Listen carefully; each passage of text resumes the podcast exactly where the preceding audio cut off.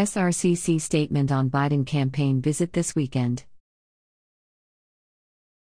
Harrisburg, Pennsylvania. President Joe Biden is visiting Pennsylvania this weekend for his latest campaign stop.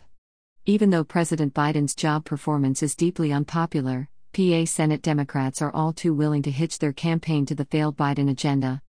We have already seen a taste of what Democrats would do if they were to take over the state Senate.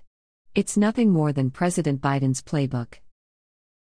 Senate Democrats stood by RGGI last year, now Pennsylvanians are seeing higher utility bills and energy sector job losses due to this policy blunder.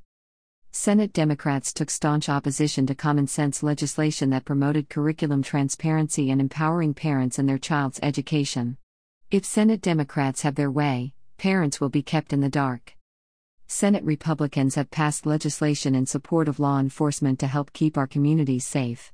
But despite rising crime, Senate Democrats voted against these critical reforms.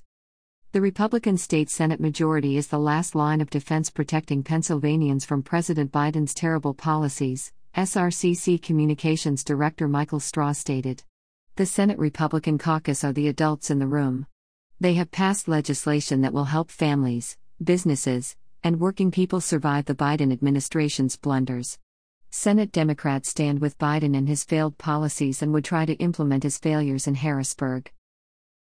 The PASRCC is dedicated to defending and growing our state Senate Republican majority in 2024 and keeping the failed Biden agenda out of state government.